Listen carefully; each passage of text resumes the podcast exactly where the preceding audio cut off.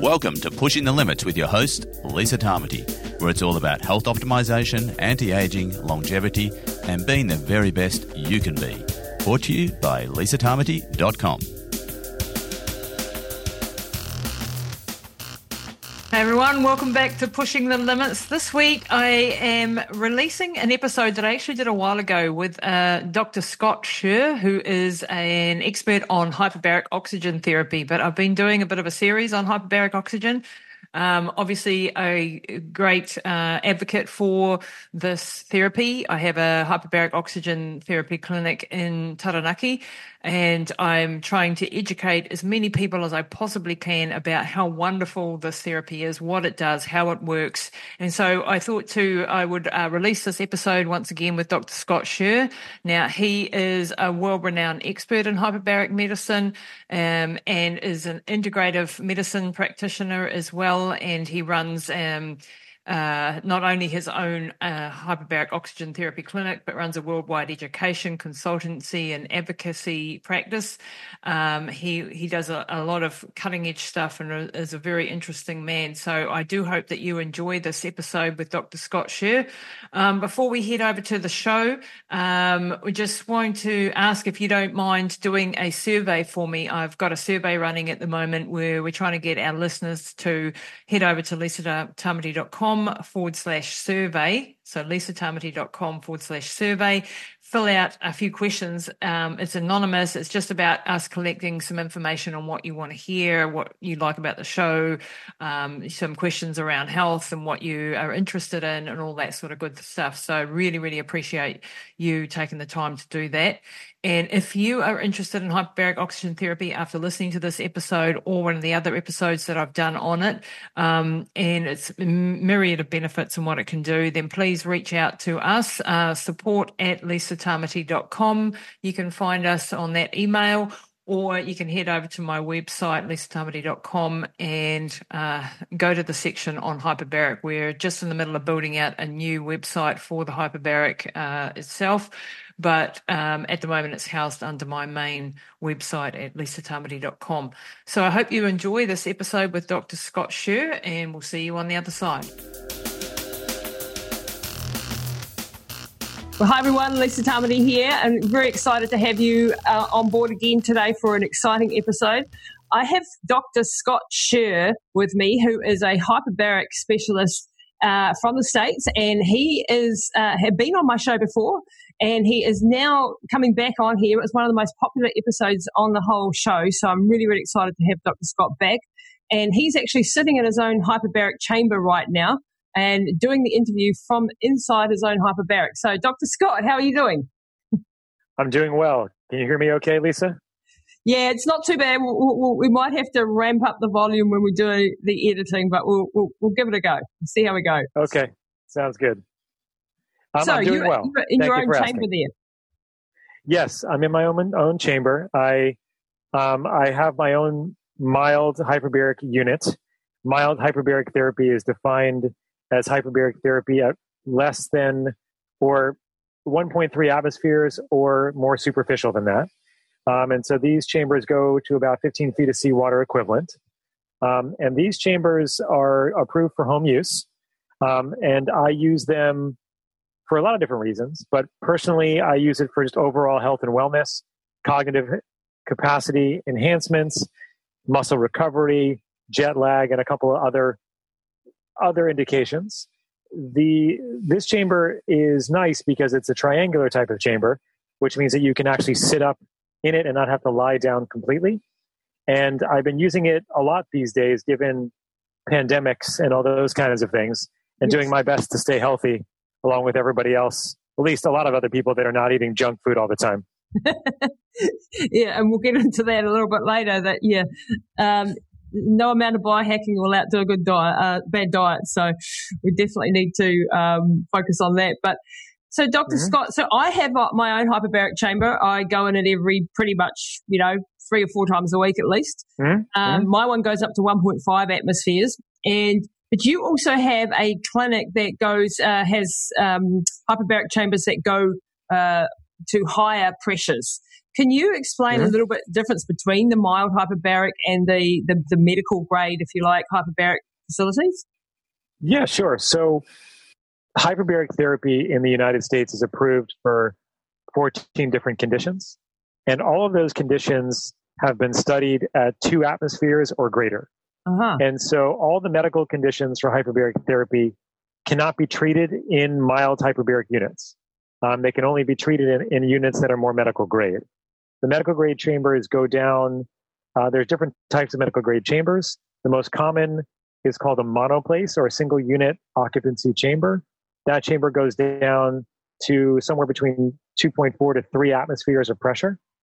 Three atmospheres of pressure is the equivalent of 66 feet of seawater. What's interesting about 66 feet of seawater equivalent is that when they, that's actually where they've done studies showing that at that level, you no longer need red blood cells in circulation to get enough oxygen diffused into the plasma or the liquid of your blood at that level and maintain your physiologic functions. So wow. it's a it's a significant amount of oxygen that we can get into circulation. And so um, what we're doing in a chamber is obviously driving more oxygen into circulation, and that's kind of like the, the quick and dirty of what's happening when you go in there. Um, the hard chambers are typically going down to deeper pressures, um, two atmospheres or above. Um, and then the, the soft chambers, um, depending on the type of chamber you have, it could go down to 1.3. Some of them go to 1.5. It depends on the country and the location. I think what's more important for people is not the type of chamber, really, but because some soft chambers can actually go to very deep pressures and hard chambers can go to any pressure. They can go to superficial chamber pressures and they can go to deep pressures. What's most important, I think, is knowing what is treated or what the difference in treatments is depending on the pressure. Mm-hmm. Um, we think of neurologic pressures, so brain and spinal cord related pressures, being somewhere between 1.3 and 2.0. Mm-hmm. And we think of things outside the central nervous system, soft tissue, um, and uh, sort of overall health outside of the central nervous system at 2.0 and greater in general. Now, from a like detoxification lymphatic perspective, you can get benefits at both the 1.3 to 2.0 along with the 2.0 or greater. And from a stem cell release perspective, the further down you go, the deeper you go, the more stem cells that are released. So the indications fall into those two basic categories of neurologic versus non neurologic conditions. Although you can modulate the soft chambers to help you with some non neurologic conditions as well. You are getting more oxygen in circulation, right? So you are getting the ability to enhance your flow of oxygen to tissues, regardless of the chamber and regardless of the pressure, actually, um, although some pressure is needed. Um, and then you are helping with detoxification as well, no matter what pressures you're using. But it's more optimal at the at the higher pressures. So for, so for neuro, so for brain injury, like, um, you know, my story with my mum, um, 1.5 was what, you know, we were recommended as an ideal, uh, pressure for, for brain injury. So, for, so you're saying the neurological problems that people have are, are actually better at the lower or the, uh, the lesser pressures, I should say. And the lesser pressures. For, for things like, um, um, diabetic wounds or um, healing injuries, uh, burns, that type of thing, a higher pressure would be more beneficial. But all hyperbaric will help with detoxification and with lymph and and speeding up the heal- healing properties. The stem cell yeah. release is that higher when it's a deeper uh, pressure or a higher pressure. Yes, the, the deeper you go, the more stem cells are released because wow. it's it's related to how much oxygen is being infused. The more oxygen infused, the more stem cells get released. It's a it's kind of a it's kind of it's a, direct relationship. So, do you know the? Um, so, I, I, remember from the last podcast you were saying, you know, up to twelve times the amount of oxygen can be taken up into the body. Um, is that so at, at, say three atmospheres that'll be 12 times and at, at one and a half atmospheres that would be i don't know somewhere in the vicinity of six seven times the amount of um, uh, oxygen that's diffusing now the, the, the difference with uh, hyperbaric is it's actually you know like people say well you know i put an spo2 on my little thing on my finger and it says I'm 98%. I'm saturated with oxygen at Right, sea level. right. How do I get more oxygen in? So, what is the different mechanism between normal baric uh, pressure and hyperbaric pressure? Yeah, it's a question I get a lot, Lisa, and I'm sure you you get it a lot too. So a pulse oximeter is something you put in your finger, and that measures the arterial oxygen saturation of your red blood cells.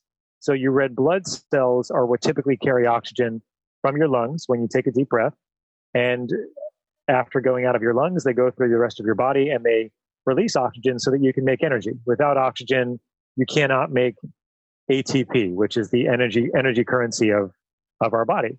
And so you're right.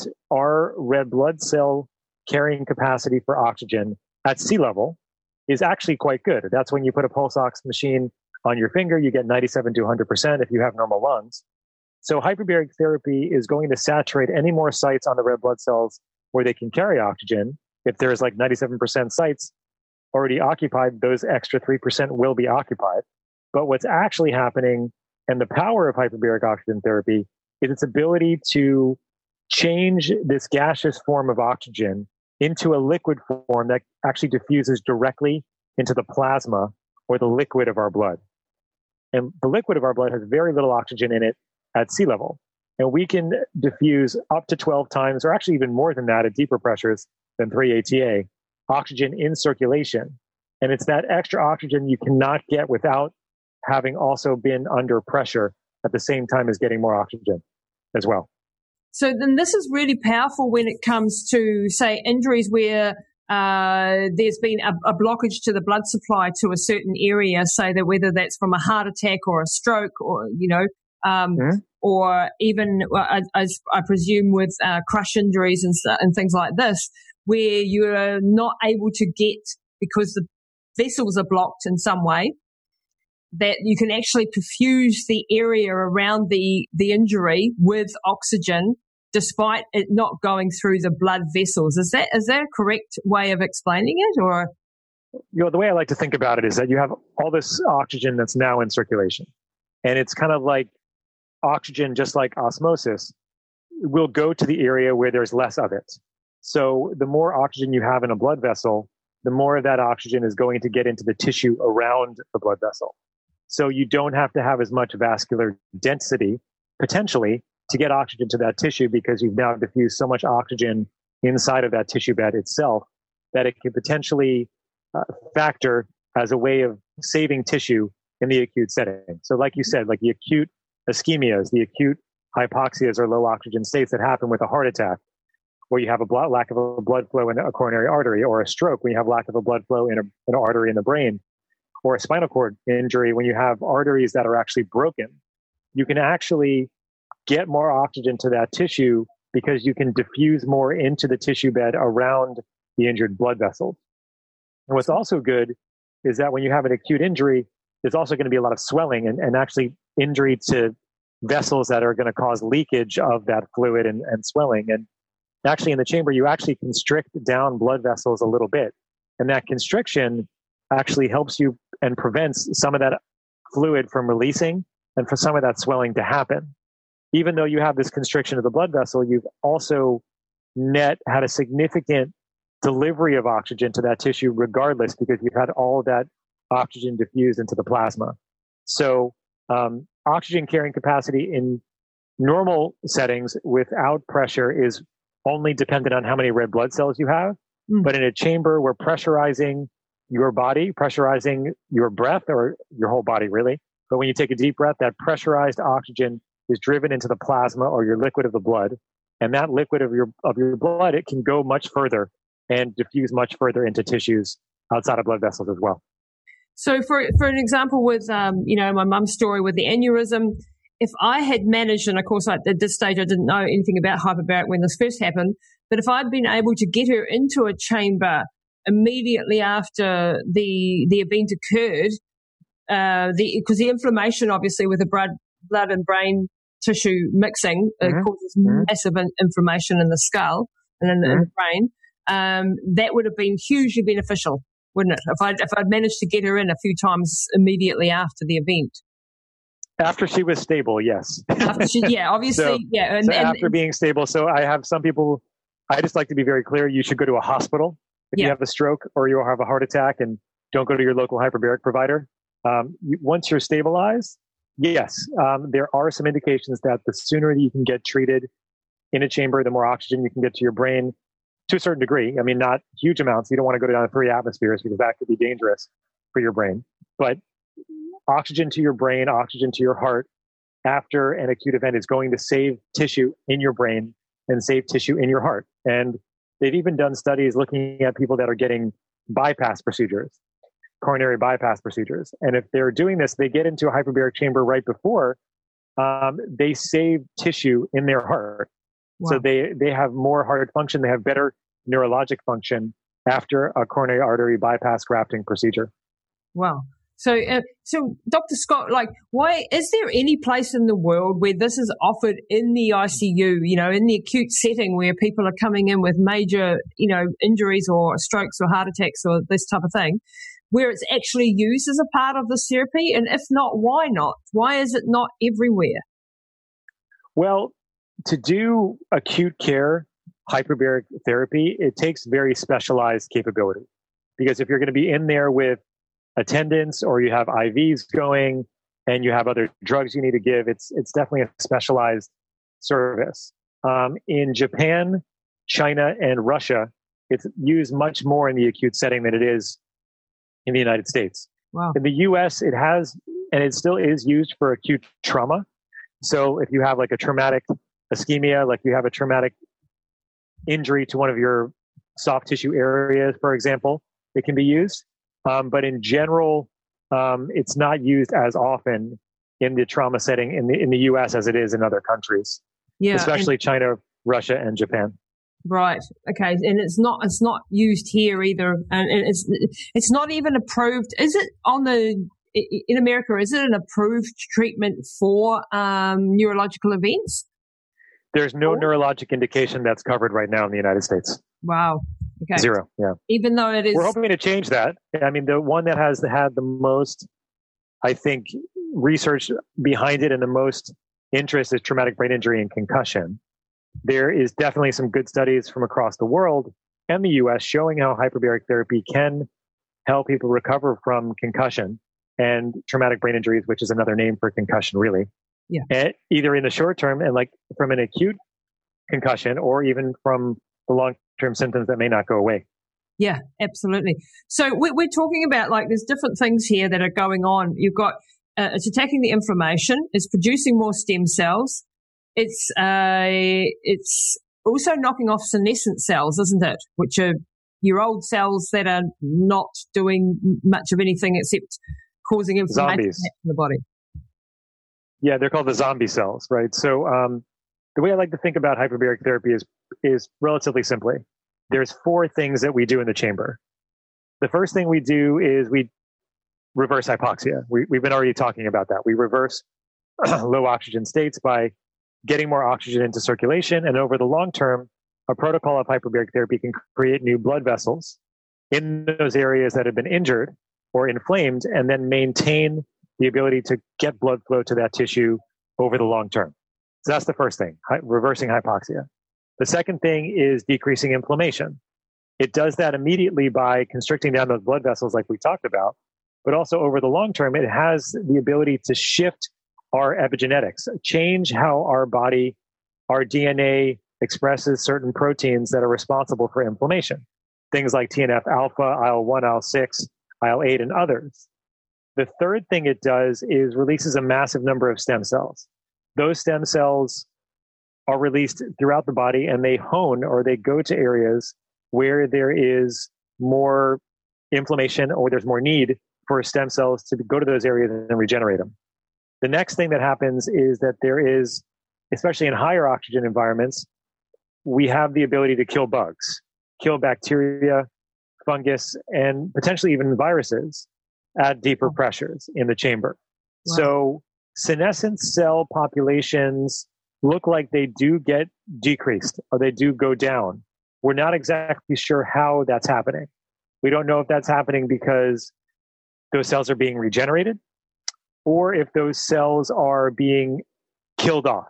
And either way is good for the body, really, because when they stick around and they're not replicating and they're they have a high association with cancer, with degenerative disease, with with aging overall. So senescent cells aren't cool in general. So we want those to go away. Uh, we don't know if that's because new stem cells are coming and just the other ones are dying, or if we're now getting more oxygen to the tissue. And so those cells are getting enough oxygen to regenerate their mitochondria and start making energy more effectively, which is where we make energy in our cells. We're not sure. So the senescent cells are basically cells that have had past their use by date, really, and they're not doing much of anything except causing trouble in the body, causing inflammation, causing changes, perhaps even, uh, and causing cancers and, and so on. Um, so mm-hmm. it's really good to be getting rid of those. You mentioned there, um, IL-6.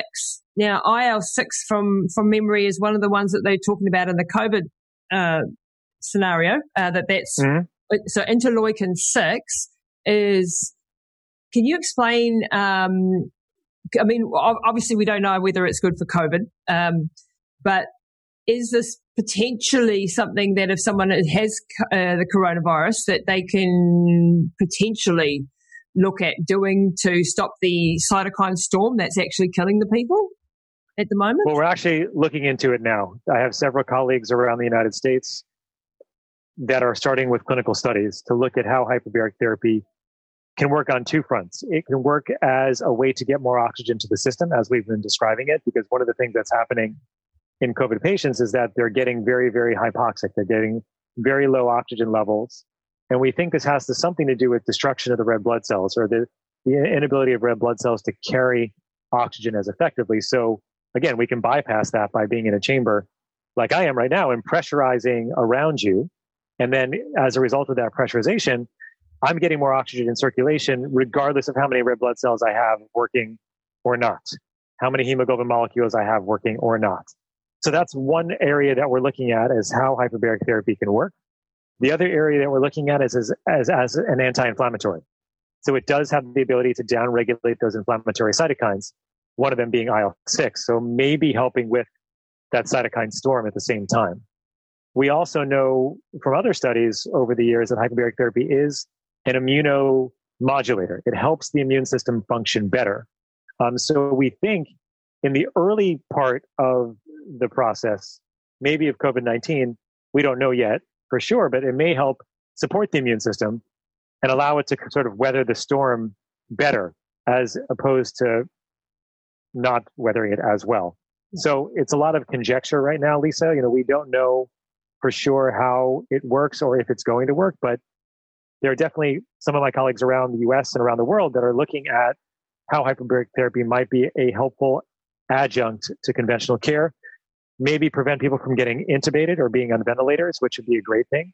And so they're looking at that as another avenue. And they're also looking at pressurizing the hoods, the hoods that you wear in a hyperbaric chamber as a way to get more oxygen into the system without being in a hyperbaric chamber as oh, well. Wow.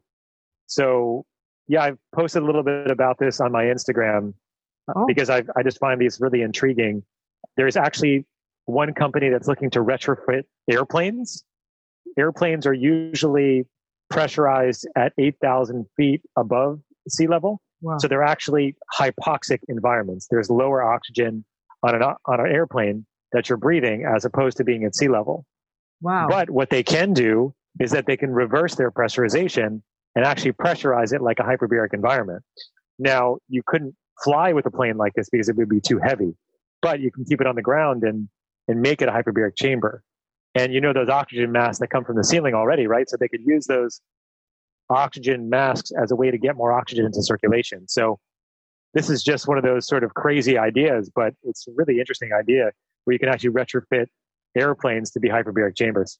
Wow, because I mean that's one of the reasons we get jet lag, isn't it? Because we're we're we're at this um, you know equivalent of well, yeah, eight thousand feet or two thousand five hundred meters. Um, right. And so we're just we, we're actually you know coming out like with a bit of an altitude situation where you've actually not got enough oxygen, and that's adding to the fact that you've been traveling for however many hours and sitting still and not oxygenating anyway. Right. There's there's the circadian rhythm piece of it, but you are at low oxygen levels and you are at higher risk for jet lag and infection too. So that's why you have a higher risk for infection when you fly. Not so much because of the sanitation on the plane, although you know the air itself on a plane isn't the cleanest. Yeah. And I, am hoping that one of the things that happens with this whole COVID thing is that the air on planes becomes cleaner than it is yes. now. That more is coming from the outside of the plane and be, less being recirculated. But in in essence, the low oxygen environment is is definitely not helping from your health perspective. And like the Dreamliners, some of the newer planes are pressurized to 6,000 feet above sea instead of the 8,000 because it helps with jet lag. And you add on circadian rhythm changes or helping urge on your circadian rhythms to be in the, the time zone you're going on, it's going to help significantly. And that's what new planes are trying to do. And that's what new health, new hotel rooms are also trying to do as well. New hotel rooms with new lighting and things like that that are happening, which is super cool. But in essence, yes, I, the airplane itself is a hypo, H-Y-P-O baric environment, and we can make it and retrofit it to be a hyperbaric environment as well. Which so if you have any extra 737s hanging around, let me know and we can work on it. We can go. We can go and retrofit them together. That sounds really good. yeah, because it is. I mean, you know, flying is one of a, a really big danger to our health, and we've. I mean, we've we've seen the effects of of COVID going through airplanes and you know, all that sort of um, problem. Um, I just wanted to, to, to, touch on a couple of areas. Um, angiogenesis. Can hmm? you explain what angiogenesis is and, and, and what is actually happening there in regards to hyperbaric? Yeah, so angiogenesis is the creation of new blood vessels. And in a hyperbaric chamber, that acute infusion of, of oxygen is going to flood the body with more oxygen, but it's not going to create new blood vessels. What happens after a protocol of hyperbaric therapy is that we have these epigenetic shifts. We have these shifts in expression of DNA, and that DNA expression is shifted in a way that more blood vessels are created because of some of the various factors that are released under pressure and under uh, high oxygen conditions. Those are things like VEGF, which is a very common blood vascular growth factor, and others. And we have these new blood vessels that form. And they tend to form in areas where there is hypoxic tissue or there is low oxygen in tissue. They tend to form in areas where there have been injuries in the past. And so these new blood vessels, which are created, allow the sustainability of the results and the effects of hyperbaric therapy to be a longer term play. So if you have a heart problem, so you have to, ha- you know, you've got a blockage in one of your your arteries, um, is this mm. a possible way to get around that blockage without surgery or in conjunction with surgery over the longer term? So like we're talking enough sessions here. So we're talking about collateralization of blood vessels, which, which what I mean by that is that that's the medical term of you basically create collaterals around blockages. And that's what a bypass is, right? A bypass procedure is creating ways to go around blockages. It's like it's like going off the on ramp and taking the service road, like around traffic uh, that's stopped, and then going back on the service road back onto the freeway after the traffic is over, kind of deal. That's a good way to describe what a collateral would be, like a collateral road. And so hyperbaric therapy can help you create those. And we don't know about the heart specifically, though, because we haven't done the studies to know. But we do know from the studies that have been done that there's an increase in vascular density in the heart. There's an increase in vascular density in the brain after a protocol of hyperbaric therapy. And so as a result of that, you will have the ability to get more oxygen to tissue because you have more density of blood vessels. Now, we haven't done the study looking at people with blocked blood vessels to see what happens under hyperbaric conditions. Uh, it just hasn't happened. But the conjecture that we have is that it would potentially help with that collateralization, those off roads service road kinds of ideas. Yeah, going around thing. I, I heard um, that there uh, an interesting one for the men out there. Um, erectile dysfunction can be helped with hyperbaric oxygen therapy, creating new new uh, blood, you know, angiogenesis for for that sort of a problem. Is that correct? Yeah, it's the same deal. I mean, the the physiology of hyperbaric therapy it goes everywhere. It, your your full body is oxygenated. So decreasing inflammation, reversing hypoxia, stem cell release, and killing bugs happens anywhere. And that includes regenerating blood vessels in, in a penis or in uh, in areas around the heart or in areas that have degenerated otherwise. And so they did a study looking at erectile dysfunction in males that were relatively healthy, and their erectile function improved after, I think it was 60, 60 hyperbaric chamber treatments. And so that's new blood vessels that are getting created, new blood vessel flow, vascular flow in the penis. And so we have indications that happens in women as well with, with vaginal flow, but we don't have the studies to show that. Wow. But I often will get the, uh, the feedback from women and men that sex life is better in, in hyperbaric, in people that have gotten hyperbaric therapy. Well, and so there are studies on, yeah, well, I've, there are some studies on infertility already uh, in helping with fertility because it helps getting a, a, deeper pressures helps with the uterine lining. The uterine lining itself will um, will get thicker under hyperbaric conditions, we think, and then as a result of that, there's a higher chance for the embryo the embryo to be implanted. Wow. And so, if you have uh, a thinner uterine lining, you can thicken it up potentially in the chamber. So this is used already in Russia and in China as a fertility treatment, actually quite commonly. In the, the West, in the US, it's not very common. No, I haven't come across that one. You know, uh, yeah, we're coming. I've, I've had troubles with uh, fertility for years, um, and um, I'm going to get in there even more often now. it's another reason well, to give it a go. Just, just to be clear, though, this is at the deeper pressures oh, that okay. they've shown effects. So this is at like two atmospheres or 2.4 atmospheres. The 1.5 won't, won't quite cut it for that, that sort of a problem. Oh, yeah. It, it probably can't hurt, can it? I don't think it would hurt. No, I mean, th- but there are certain things that I don't recommend going at less pressure, uh, and that I'm pretty emphatic about. So the things that I don't feel are likely well treated at 1.3 are any open wounds. Any open wounds really need to be treated at deeper pressures. Mm-hmm. If you have any ongoing infections, I don't feel for the most part that 1.3 atmospheres is enough to really see a significant benefit unless it's an, a bug that does not like oxygen environments. And then in that case, maybe, but the deeper pressures would likely still be better. Yeah. If you have any chemical sensitivities, these chambers can sometimes make them worse because they're made out of a plastic material. And that plastic material uh, does off gas to some degree. And I do find that some of my patients that are highly sensitive to plastics and to chemicals um, will not feel good in these kinds of chambers either. If you have any of the FDA approved conditions in my country, I don't recommend using a soft chamber either. Those should be done in deep pressures. The only approved indication for these chambers, the soft chambers, uh, that's insurance covered in, in the US, is acute mountain sickness.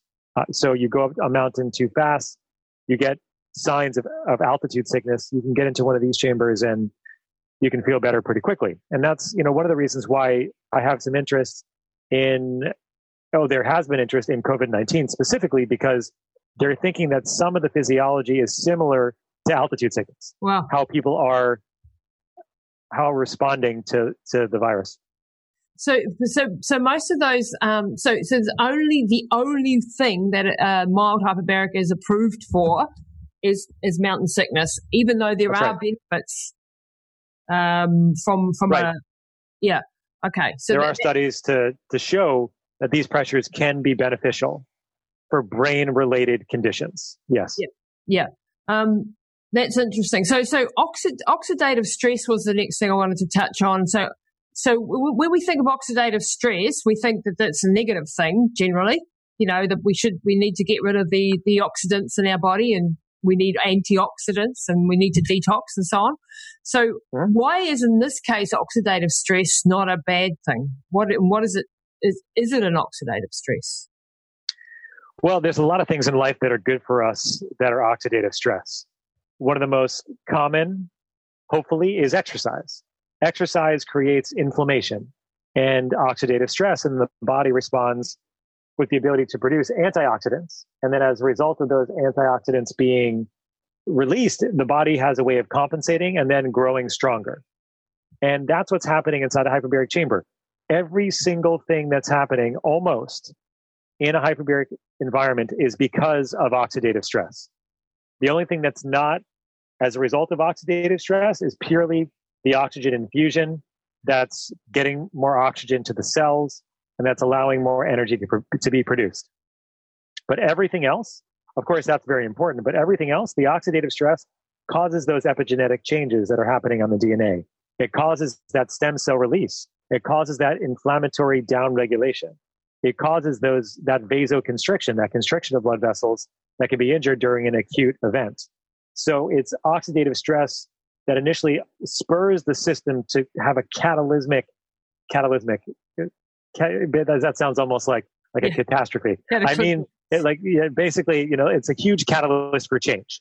Um, catalysmic and catalyst are not the same word, um, but a, a huge catalyst for change. But what happens is that the body, just like with exercise, has a, a significant ability to have a reactive antioxidant surge.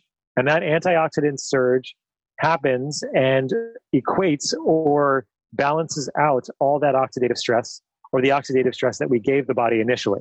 So it's important for me when I'm thinking about hyperbaric protocols, I think about the person in front of me. I think, is this person somebody that has the ability to have a rea- the reactive antioxidant surge to balance out that oxidative stress?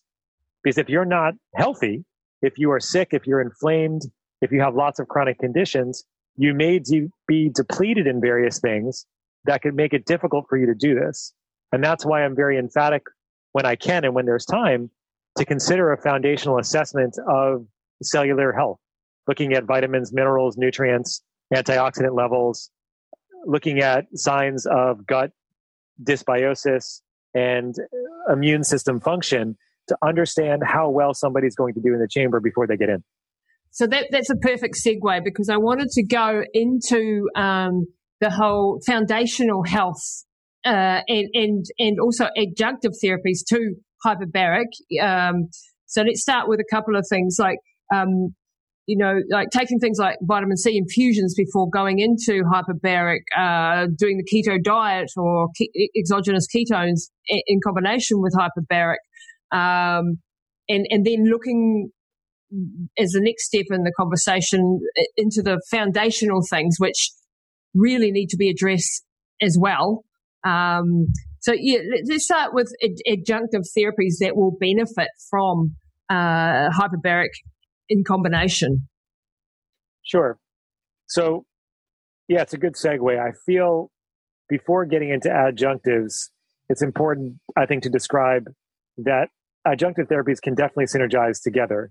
But it's really important, I feel, to have a good sense of your own foundational biology before you start stacking therapies on top of each other. Because synergistic tools that are both potentially oxidative, like IV vitamin C and hyperbaric therapy, can be very helpful. However, if you don't have the capacity to physiologically benefit from it or potentially have side effects as a result of the too much oxidative stress, it can be detrimental. So when I think about stacking therapies, I often try to take it a step back and say, okay, let's look at that foundational assessment first, like your vitamins, your minerals, your nutrients, your antioxidant levels. And that's through a program that I have that I uh, that I work with called Health Optimization Medicine, which is founded by a colleague of mine named Dr. Ted Achacoso, and I work as the COO of our nonprofit that's educating doctors on how to do this. And I also have my own clinic, concierge virtual clinic, really, in the Bay Area in San Francisco, uh, working with clients across the US, across the world. So once I've done that, once I've looked at that foundational biology, then I think about therapies that can stack on top of hyperbarics or with it. One of the things I think about is low level light ther- therapy, low level light technologies. Wow. Because lights have the ability to get more oxygen to tissue by dilating the blood vessels in that area. And so if you're dilating various blood vessels in an area, you can then get more oxygen to that area. So that's one way for some specific spectrums of light to help. Um, infrared light is also really good for detoxification. So I often combine hyperbaric therapy with detoxification strategies, and one of them being infrared light. I think about pulse electromagnetic field technologies. Wow. Those are microcirculatory pulses of electromagnetic fields that can help with circulation. And then increasing circulation is going to help you benefit in a hyperbaric chamber as well because you're getting more tissue oxygenated because there's more tissue that's dilated in blood vessels. And so we can help there. I also think about using various technologies inside of a hyperbaric chamber if you're in a soft one like this one, because then now you can bring in things that are portable and then you can do brain training like neurofeedback, for example. Wow. Um, and you can do other types of brain training using computers or, you know, iPhone, uh, like iPads or whatever, doing certain things to sort of work on your multitasking capabilities and, and the like. And you can do a lot of other different things, but those are some of the things that come to mind. Wow, this is like really getting into the whole, you know, optimizing and, and high performance and being able to, mm-hmm. to, to stack the different biohacks, if you like, and the different things on top of each other. I'm very interested in the uh, infrared light therapy and um, have some of the products from Vielight. Um, again, something that I've used in conjunction with uh, for mum's uh, rehab. Just interrupting the show to let you know about my longevity and anti aging supplement range. I'd love you to go and check it out. Go to my website, lisatamati.com, and hit the shop button, and you'll see a curated range of supplements, the latest in anti aging, longevity, health optimization, performance optimization. I've gone out into the world, interviewed the most amazing doctors and scientists, as you'll know if you follow the show, and gone and got some of the best products that are out there. Stuff that I give to my family, that's what's in my range. So go and check it out at lisatamati.com. I'm very interested in the, the PEMF. I haven't had a chance to, to go down that route, but very keen. It's just cost prohibitive to have that at home, unfortunately. Um, mm-hmm. So there are so there are so many um, amazing things in the biohacking world, if you like, where we can actually uh, start to look and with with relatively low risk. Um, the light therapy um, is an interesting one. Also, the detrimental effects of like blue light, you know, coming from our computer screens, mm-hmm. stuff like mm-hmm. that. Um, Absolutely. Yeah, and, and that's um, you know probably a, a, topic for another day. But what I did wanted to go into is is your work with Dr. Ted Achacoso, who I would love to get on the show as well. He's amazing. Mm-hmm. Um, mm-hmm. so Dr. Ted uh, is from the Philippines, and he has a um, uh, he has health optimization medicine. And so you are the CEO of that company. Can you tell us, like Dr. Ted has created his own whole, uh, what would you call it, system of looking at, so metabolomics, the holobiont. Can you explain what the heck those are? Because I'm sure nobody listening to this podcast would have come across those terms yet. Um, sure. Really sure, no problem. Yeah, so Dr. Ted's an anti-aging doctor. He uh, he specialized in anti-aging medicine, and then created his own practice that looked to, I think, take the best of conventional medicine, and then the best of what was happening un, under the radar in conventional medicine, which is called metabolomics, which is the field of study that we look at real-time cellular metabolites, or the real-time factors that are making our cells work. And we can measure all of this. This is something that I didn't know when I was in medical school that you can actually do, but you can actually measure all these various factors and understand how the body is making energy, how the body is processing your various foods into like from macronutrients all the way down to micronutrients, understanding how you can measure antioxidant levels. And so you can do all this. And so what TED developed was a way to do this sort of like in the 80 20 framework, which is 80% of the benefit for 20% of the testing and focusing that testing on health and not focusing on any specific disease or condition and setting that aside for the moment and and just doing um, more testing related to health and health focus. And so uh, the program itself has seven pillars but they all comprise what's called the holobiont h-o-l-o-b-i-o-n-t and this is the idea that we are not just an individual in a population but we're actually a population of organisms or individuals uh, together in ourselves, in it of ourselves. So we are made up of fungus, virus, bacteria, human, and then we're also made up of the the metabolites or the the production, the toxins and the other things that are in an environment. That's all happening all on our cellular level that we can see.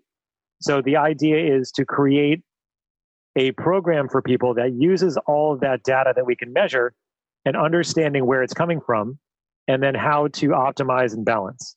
So the first pillar is metabolomics, which is looking at the cellular data.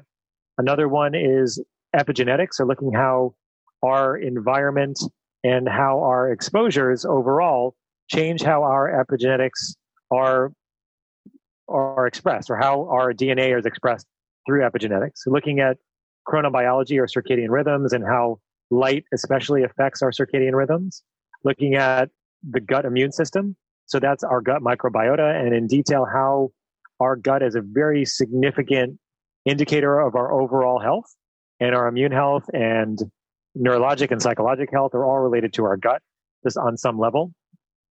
Looking at evolutionary biology. So the idea is that we have trade-offs in our evolution that some certain traits will help us when we're younger, but actually be a detriment to us when we're older. And also how our evolutionary biology is related to our ancestry. So where our ancestry is will also indicate where we should potentially best focus our diet and our and, and how we change it depending on seasons, etc. And so there's also the bioenergetics pillar, which is related to energy production at a cellular level. And that's mostly our mitochondria as well, where we're making energy. And exposomics, which is the study of toxins, the toxins in our environment. But in essence, this is what we call our holobionts. And we can use about 500 or so data me- measures to look at measures of all of these things and then create programs for our clients using those metrics and these pillars to really optimize health over the long term. That's the idea. Wow. So this is this is this is insane and, and, and something that I'm hoping to study in the in the future once I get through the next lot of study. it just seems to be one. While you're in your chamber, you can study. I do. I was yesterday sitting in there listening to all your lectures and, and, and preparing for today's podcast. It's a brilliant way to do it. Uh, and there just seems so much to learn. Um, and I'm very interested uh, uh, in Dr. Ted's work and, and um, you know, coming to grips with that. Uh, um, you know, like we, we, we do something in our company, you know, epigenetic testing with uh, Dr. Alberto Garoli's work, and we're finding that absolutely, you know, fascinating. Now adding in the functional genomics into that with Dr. Mm. Mansoor Mohammed's work, uh, mm. it just gives another lens and another lens to be able to look through. And, and the microbiome is an, is, a, is an area anyway that I think you know, um, you can't have one without the other. And, and I just wish there was more hours in a day to, to get this information. Yeah, basically. it's a network, Lisa. I think that's what you're going at, right? It's a network effect. Our yes. body doesn't work in silos. You don't no. just have a heart. You just don't have a brain. You don't just have a gut. They all work together. It's this beautiful symphony of bacteria, virus, cells, humans, human cells, mitochondria, which can be classified potentially as bacteria cells as well, probably back in the day, became or came from bacteria that combined with another type of cell that didn't have oxygen capabilities, and that's our cell. We have all these things working together. We have hormones working together. We have chemical factors called cytokines working together um, from a distance. Nothing has to be right next to each other to get there. We have blood vessels. We have lymphatics. We have nerves and other different types of channels to get things to where they need to go with neurotransmitters. And so it's very difficult to just boil it down to just a couple things. I think where the future is going, there's a great article that I loved. It, it, was actually, I think, published about six months ago. It was at, it was actually published at Stanford, and they called it the, the narcissome, like narcissistic, right? The idea that you know everything about yourself. You know your genes, you'll know your genomics, your proteomics, which are the the proteins get transcribed from genes. You'll know your epigenomics. You'll know your metabolomics.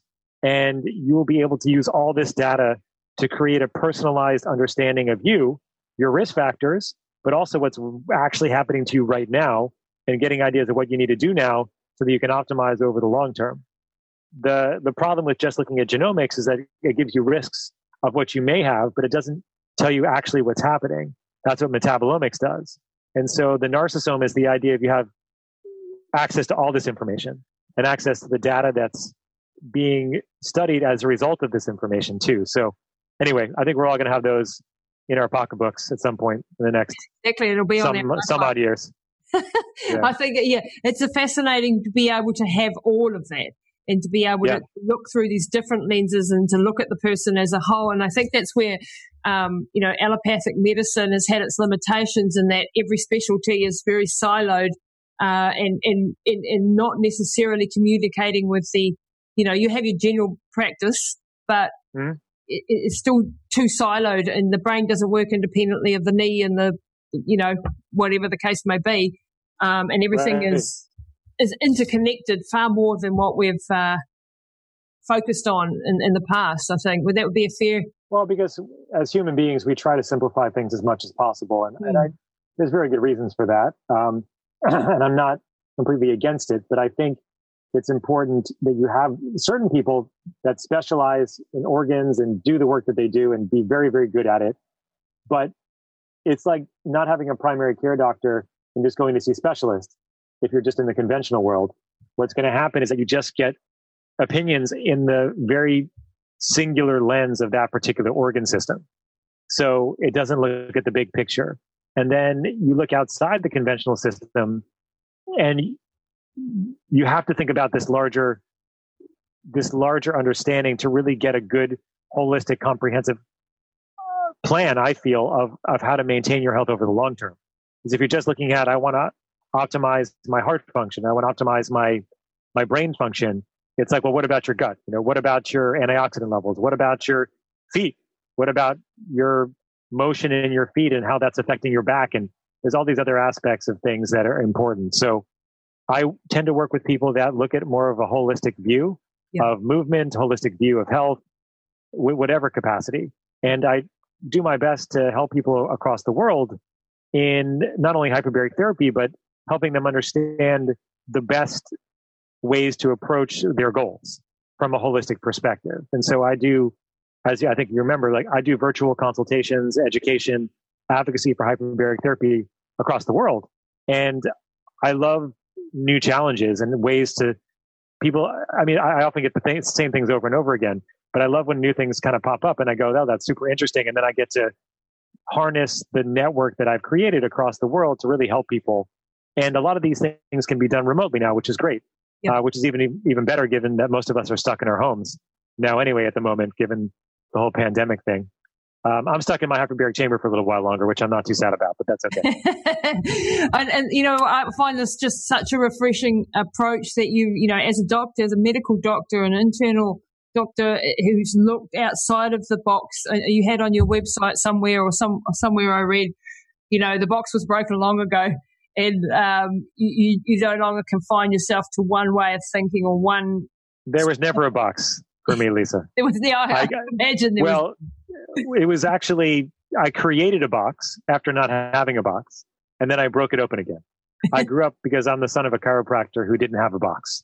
There was no such thing, and so I created some sides of that box and some, you know, some stingy walls and pretty thin walls when I went to medical school, so I could learn what I needed to learn, and then now use that information and work within that framework when necessary in the conventional framework, but also knowing that they're flimsy and that they're, it's easy to get outside of those walls. And we should, especially if there's time. If there's time to work unconventionally, then work unconventionally. If there isn't time, then work conventionally, but also do unconventional things if you can. And you can do them side by side. And that's one of the things I specialize in too, is understanding that most things in life are not mutually exclusive and you don't always have time to wait for one or the other. And sometimes you just kind of have to throw the bus at it in a very exactly. methodical way to help. And I know that's what you did with your mom.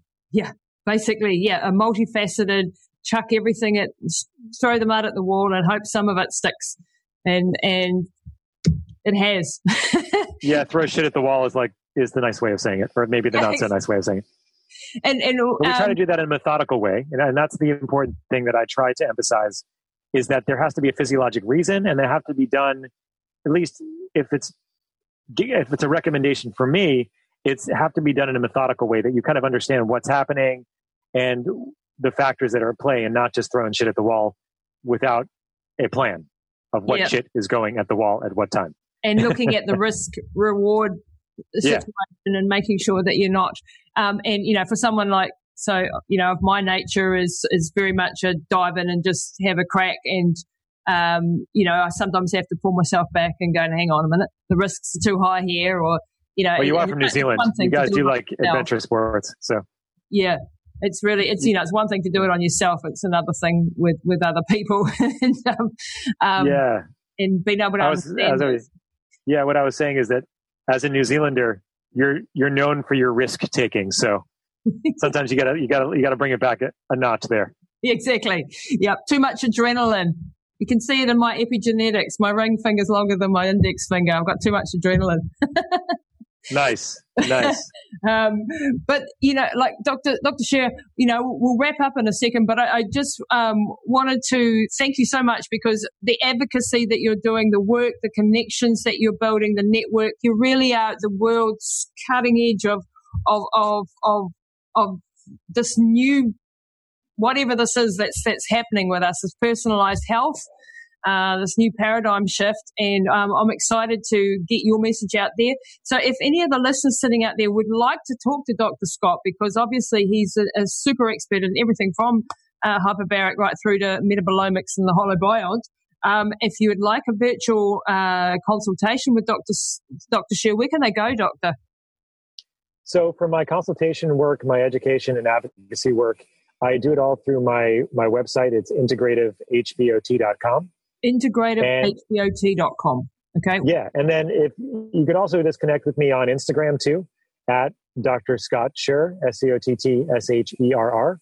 And I also, we can set things up through that as well if people have interest. I've been looking to post more and get more out there for people. And I know I've been doing podcasts for a while, but I feel like smaller little bits of information are helpful too, given the attention deficits of yes. our current state of affairs. So I have this like funny airplane pillow around my neck there. That's better. Okay. Um, so it was nice when I was in the other position. Um, but so those are the two major places that I do my education, advocacy, and consultation. I also have a new Facebook group actually that uh-huh. I just set up called Optimize H Optimize HBOT with Dr. Scott Sherr. And this is a really fun one. I'm looking to have a location where we all can kind of get along in the hyperbaric community. You have like the hard chamber advocates and the soft chamber advocates, and you have people that know a lot about hyperbaric therapy and that know very little. And my hope is to create a platform where we can kind of all come together. And I'm going to be creating content and curating content with a team of people to hopefully bring i think i hope the community together a little bit more and bring more information out there so that's a new that's a new one that i've just come out with I, am definitely count me in count me in. Yeah. I'm definitely an advocate for all of this and um, want to share. You know, um, I've just sent you actually a copy of my book. I don't know if it'll get through in the COVID situation, but I really want uh, this story to get out because yeah, it, for sure. Yeah, it, it's important it, that people hear that story, your story. Yeah, and that's like 250 and counting hyperbaric sessions so far. it's amazing what what you and your mom have done. It's really beautiful. It is really beautiful. So, Dr. Scott, thank you so much. I'll put all those links for everybody in the show notes today. I really appreciate your time. Um, it's very, very precious to me, and I really, really, you know, I'm grateful for you uh, doing all this work. So, thank you very much, Dr. Scott. And you, Lisa. Thanks for all your hard work and your advocacy. And it's been my pleasure to be on your podcast, my first one in the hyperbaric chamber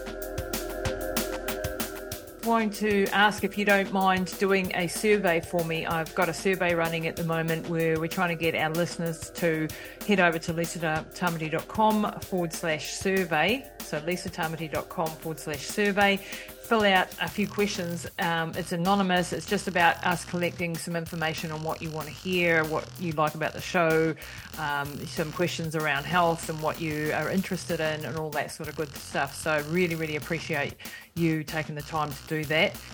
That's it this week for Pushing the Limits. Be sure to rate, review, and share with your friends. Head over and visit Lisa and her team at lisatamati.com.